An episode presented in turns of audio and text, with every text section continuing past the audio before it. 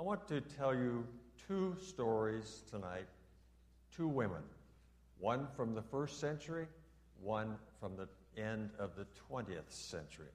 We'll spend most of our time in the first century. We'll do that by reading from the Gospel of John, chapter 4, the first 26 verses.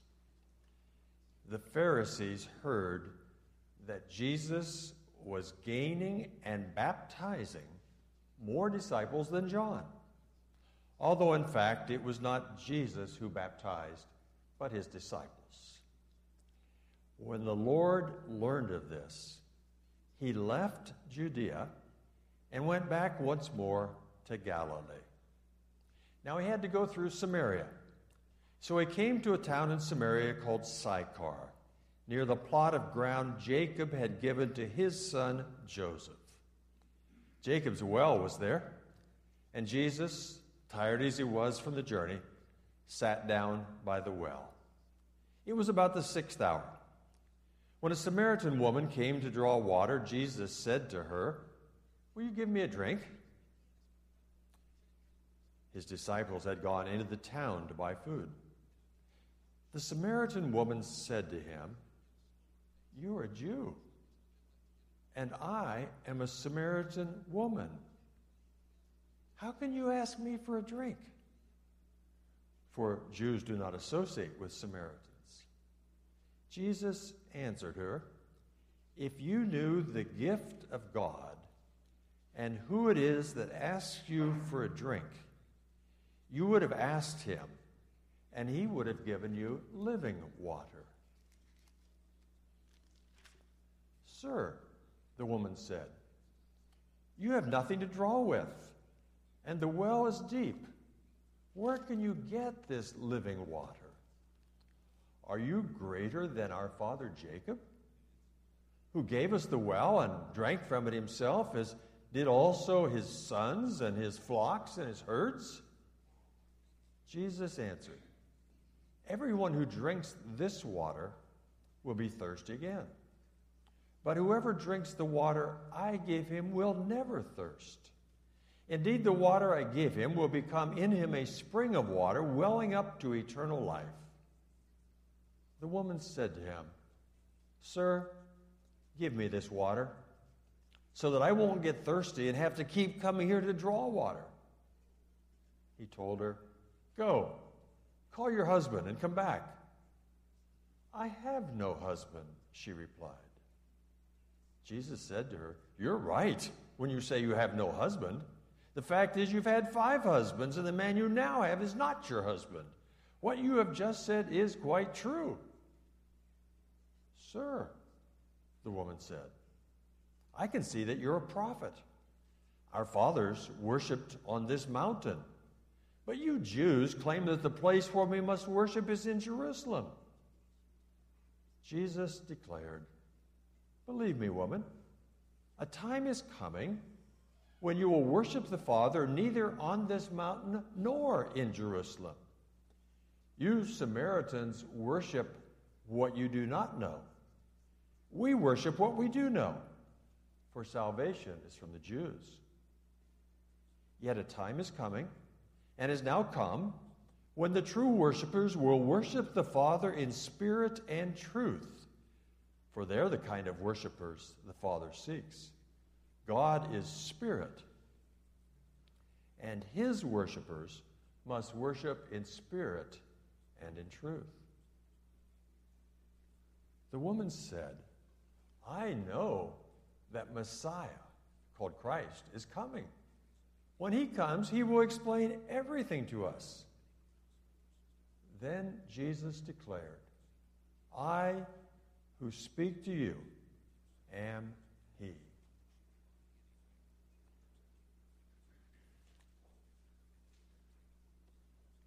When I was reading along with you the portion of the contemporary testimony that speaks of sin, I realized that that's really what I was trying to say in the sermon. And I didn't choose that. Because what the sermon is about tonight is the process of taking someone who is indifferent to the issue of sin and helping that person come to the point of realizing the importance of sin and the need of a Savior. We've been hearing an awful lot the last few months about the latest analysis of Americans and religious views, and that more and more Americans are checking the none of the above box when it comes to what is your religion. And we're told that about one third of young adults now say, I am a none, I am no religion. Which, among other things, I think is saying, I do not see sin as a big issue in my life. I do not see any religion addressing me in any kind of need that I have. I see no need to be a part of anything that looks like an organized religion. Tonight, I want you to think with me again about a woman at a well. A woman that, in the early part of the story, is indifferent, at least pretends that she has no needs, and gradually becomes aware of her needs as we go through the story. There was a woman of Samaria who came to draw water. Now, the background is mentioned at the very beginning of the chapter. It's not very far into the public ministry of Jesus, a lot earlier than what we were looking at this morning. And he was beginning to get a reputation as being quite a person like John the Baptist, drawing more disciples than John did. And there was something about that that he did not like, and he said, It's time to leave Jerusalem and go north one more time. And if you remember the geography of that land, normally a Jewish person would go east across the Jordan River, up the other side, bypass Samaria altogether, and then cross the Jordan back to the west into the area of Galilee, up near his hometown. For some reason, not stated, Jesus said, on this occasion, we're not going to take the long route, we're going to take the shortcut we're going to head right up through Samaria on this journey. Why would they not do that? Because they would be in touch with Samaritans who, at best, were more or less Jewish. Enough less that Jewish people wanted nothing to do with them, and Samaritans had learned that for over a long period of time, and therefore they wanted nothing to do with Jewish people either. Both sides did not care for the other. Periodically, violence would break out. But Jesus goes anyway. And it's time to eat, apparently. This is most likely a noon story. And the disciples go into town looking for food, and they leave Jesus out in the country. And here he finds himself at a well when a woman comes to get water.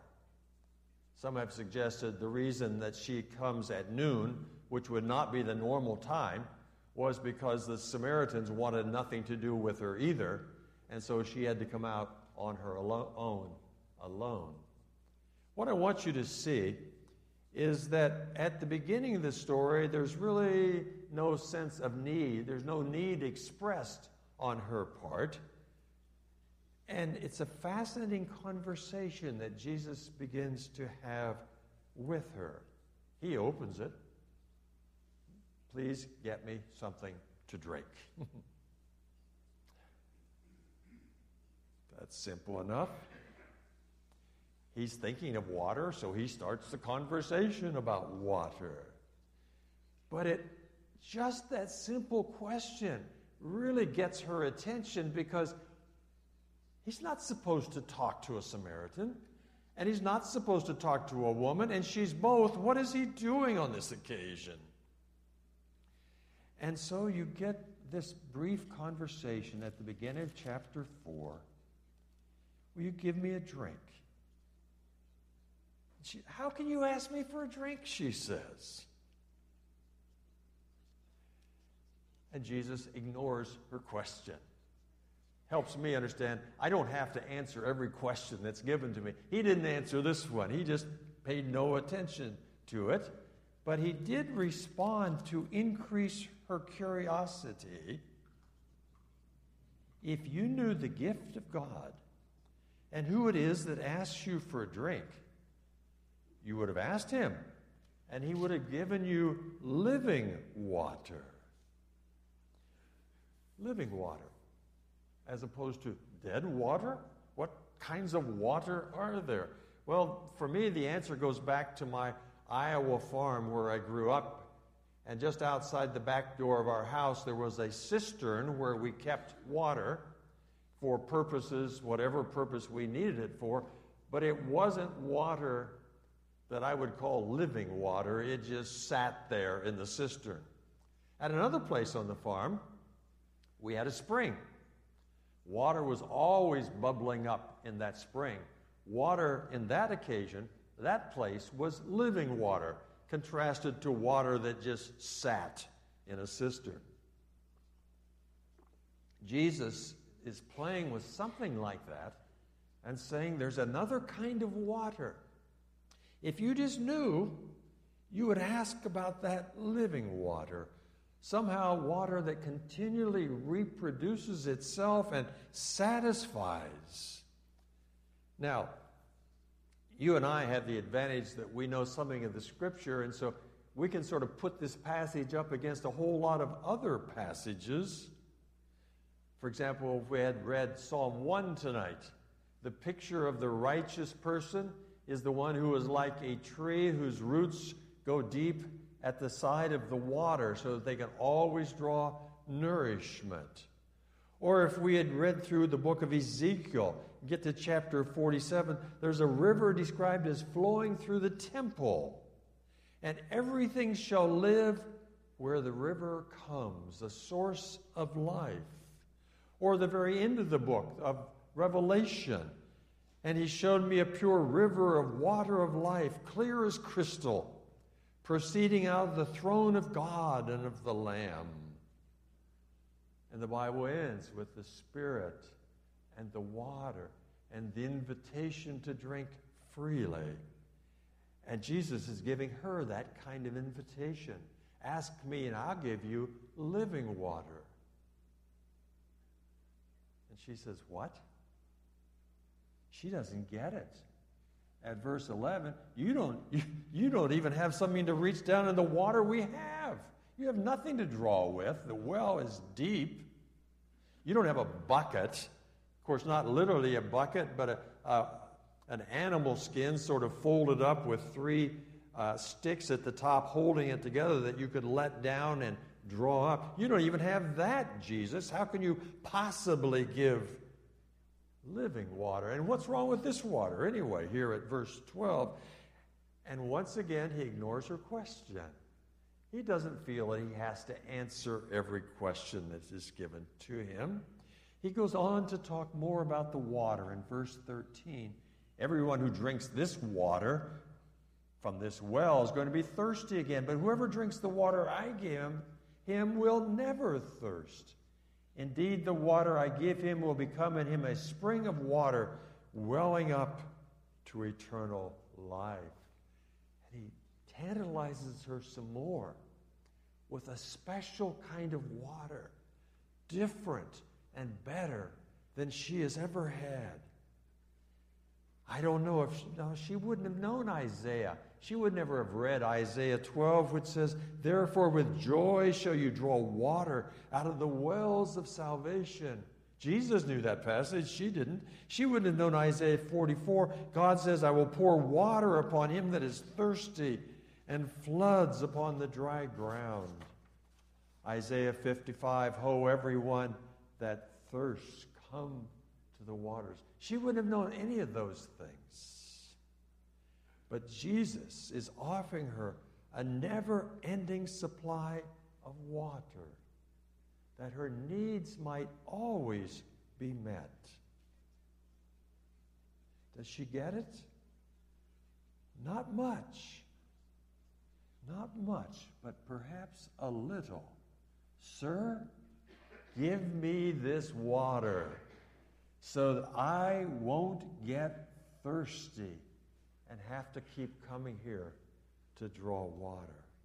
That's the first step. Jesus is taking one of the nones, one of the, I don't have a need for organized religion. I don't have anything going on in my life where I really need help. And he's helping her see that indeed she does. There is something he's offering. She probably doesn't understand it yet, but it's beginning to create a desire in her life.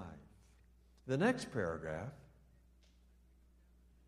is also going to impress her with her need, but this time he's going to go deeper. He's going to address her sin. Not just a vague need that water might satisfy, but now he's going to help her see that she has a sin that needs to be dealt with as well. At verse 16, he says, Go, call your husband, and come back.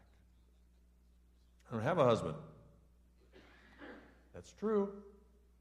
You've had five husbands. You have a man now who's not your husband. You've spoken truth.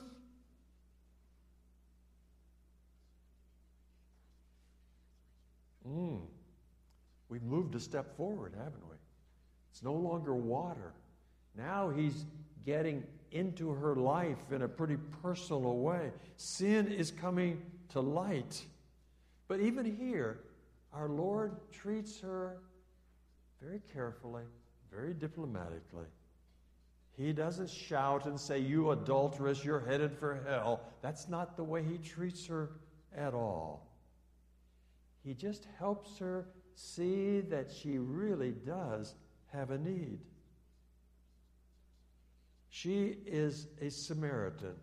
The Samaritans trusted the first five books of the Bible, including the book of Leviticus, where Leviticus 20 says, He who commits adultery with his neighbor's wife, the adulterer and the adulteress shall surely be put to death.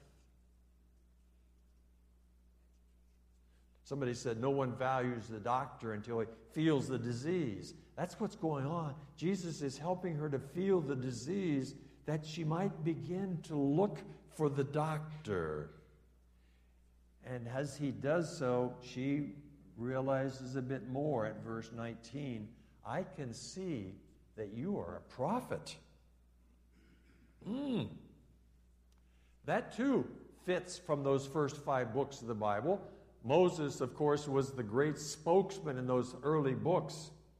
But Moses in Deuteronomy 18 says, The Lord your God will raise up to you a prophet from the midst of you, like unto me. Unto him shall you take heed. And those of us who've looked back to that Deuteronomy passage say, clearly Moses was anticipating a much greater prophet. That much greater prophet is Jesus. She's starting down the right path now. She is seeing that Jesus is not an ordinary person in his conversation with her. Well, he began to help her see a need through her thirst.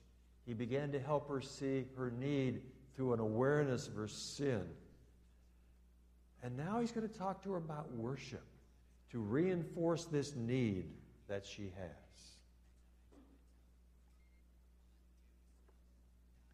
At verse 20, for the next five verses. At verse 20, she seems to be changing the subject, doesn't she? She says, Our fathers worshipped on this mountain, but you Jews claim that the place where we must worship is in Jerusalem. Now, this time, Jesus does not ignore her question. This time he continues with the topic that she has chosen. Suddenly she's interested in the difference between Jews and Samaritans. She didn't care about that before. But now there's something in her that says, I need to know what's right here. I need to know how I'm supposed to worship. I, I need something outside myself. She's moving along as he talks to her. Now, The city of Jerusalem's not mentioned in her Bible in those first five books, but Gerizim is. Gerizim is the place when the Jewish people came back with Nehemiah from exile, they built a temple.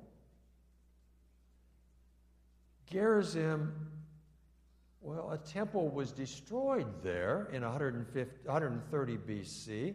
Gerizim to those folks was still a sacred place. And if you would have talked to Samaritans in those days, they, they probably would have talked to you about Gerizim as a place where Adam was and Noah was and Isaac was sacrificed there and uh, Jacob's ladder was there. In their minds, everything important had happened at that place called Gerizim. But you Jews say down in Jerusalem, one of us has to be wrong. We can't both be right. And how does Jesus respond with this? At verse 21 Believe me, woman, a time is coming when you will worship the Father, neither on this mountain nor in Jerusalem. Oh, the place has been important in the past, but the place is losing significance because something else is taking place that's more important. And then he specifically and directly says, But you're wrong. Samaritans are wrong. Verse 22 You Samaritans worship what you do not know. We worship what we do know, for salvation is from the Jews. So he has he started out there with oh such sensitivity with her, but as he develops that need within her and she becomes more aware, he can get more direct with her as he speaks. And he helps her to see it's the Jews who are the covenant people. It's the Jews who are the people of God. And that she, as one of the Samaritans, the Samaritans are only a pure imitation of God's people. And then he gets to the heart of it. What is it really to worship? At verse 23, a time is coming and has now come when the true worshipers will worship the Father in spirit and truth, for they're the kind of worshipers that God seeks. God is spirit, and his worshipers must worship in spirit and in truth. It's not going to be enough anymore to have some kind of an outward sacrificial system. That won't do. There is someone who is truth. Now, we have the advantage of reading the Gospel of John, and in the very first chapter of the Gospel, we're told the law was given by Moses, that's the Old Testament way, but grace and truth come by Jesus. And it's this one who is grace and truth who's speaking to this woman and leading her toward truth and teaching her that God is spirit. And as spirit, he's not limited to one place, but he does desire worship which is spiritual and truthful. And she really needs to learn to worship God acceptably and not as the Samaritans do. Well, we're getting close to the heart of this now because he's about to reveal himself as the answer to her need. He started by helping her see a need. He began to develop that. He kept working in it as she got more and more engrossed and tantalized by whatever he had to see. And now he's going to tell her what is at the heart of it. In verse 25, she says, I know that Messiah is coming. And when he comes, he'll explain everything to us. And Jesus says, I who speak to you am He. That's the most clear He's been with anybody. He hasn't said it that directly yet in His public ministry. Jewish people would not have understood if He had said it to them because they're looking for a political leader. But out here in the country with this one person, He can say it so very clearly. And what we're doing is watching her move from being one of the nones from being one who is indifferent to one who is ready to worship. Now, that's the path that most Americans need to travel as well. The Samaritan woman, way out there, moves closer and closer to Jesus the Messiah. Well, I started by telling you I was going to tell you the story of two women. That's the first one. Now I'm ready to tell you the story of the second woman. I have to set this story up. I have to set the story up by telling you that back at about the beginning of the 60s, when I was a seminary student, there was a man in my life who was a very powerful mentor. His name was Ken Smith. And for a number of years, he was by far the most, most significant spiritual influence in my life. I saw him just a few months ago. I think he is now 84 years old and he's going strong. And he seems to be saying the same things he was telling me more than 50 years ago and still influencing people. The reason I have to mention Ken is he shows up in the story I'm about to tell you. The story I'm going to tell you is a story of Rosaria. And I have never met Rosaria. I first heard about her sometime this last year. If you are a subscriber to the magazine Christianity Today, which comes out of DuPage County, and which I'm convinced is the most influential magazine in America for Christians, the current issue tells the story of Rosaria, gives her testimony. And three days ago, on Thursday, CT posted on their website her story. I found it about an hour before I came tonight, and I realized okay, that other woman is 2,000 years back. A little hard for us to identify with her. Rosaria's right now. Same story. Same story. Here's the way she starts out. She calls it my train wreck conversion. As a leftist lesbian professor, I despised Christians. Then I somehow became one. Now, I don't know what was going on in her life much before the year 1997, but by 1997, she was a professor at Syracuse University. She was openly practicing as a lesbian. She was a professor of women's studies. She was on the track to becoming a tenured radical. She says, I cared about morality, justice, and compassion fervent for the worldviews of Freud, Hegel, Marx, and Darwin. I strove to stand with the disempowered. Now, 1997, you may remember, was about the time that Promise Keepers was really strong, and she had an opinion about Promise Keepers. So she wrote an article in the local paper in Syracuse, New York, I'm sure to straighten out people about what Promise Keepers was all about.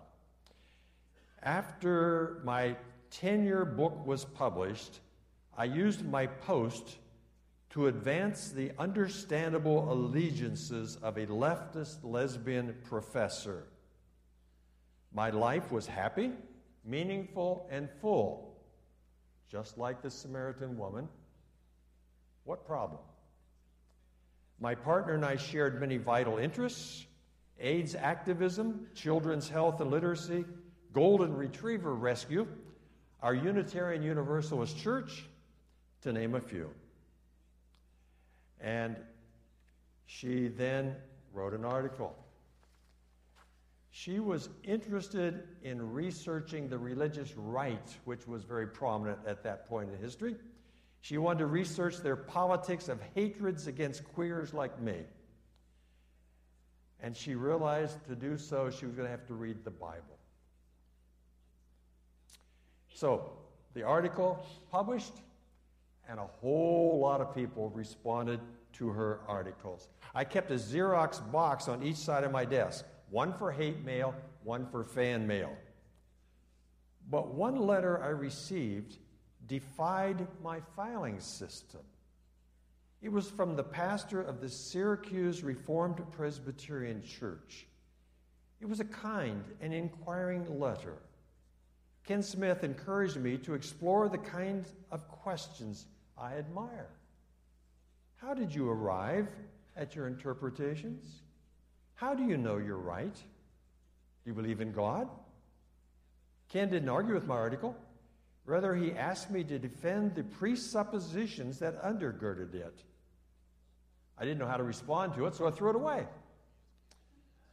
Later that night, I fished it out of the recycling bin and put it back on my desk, where it stared at me for a week, confronting me with the worldview divide that demanded a response. As a postmodern intellectual, I operated from a historical materialist worldview. But Christianity is a supernatural worldview. Ken's letter punctured the integrity of my research project without him knowing it. I'll skip a paragraph and read one more paragraph to you. Something else happened. Ken and his wife, Floy, and I became friends. They entered my world. They met my friends. They did book exchange, we did book exchanges. We talked openly about sexuality and politics. They did not act as if such conversations were polluting them. They did not treat me like a blank slate. When we ate together, Ken prayed in a way I had never heard before. His prayers were intimate, vulnerable. He repented of his sins in front of me. He thanked God for all things. Ken's God was holy and firm, yet full of mercy. And because Ken and Floy did not invite me to church, I knew it was safe to be friends. And she goes on and describes what else happened. I think it was two years later. She said she got up on a Sunday morning and walked into their church.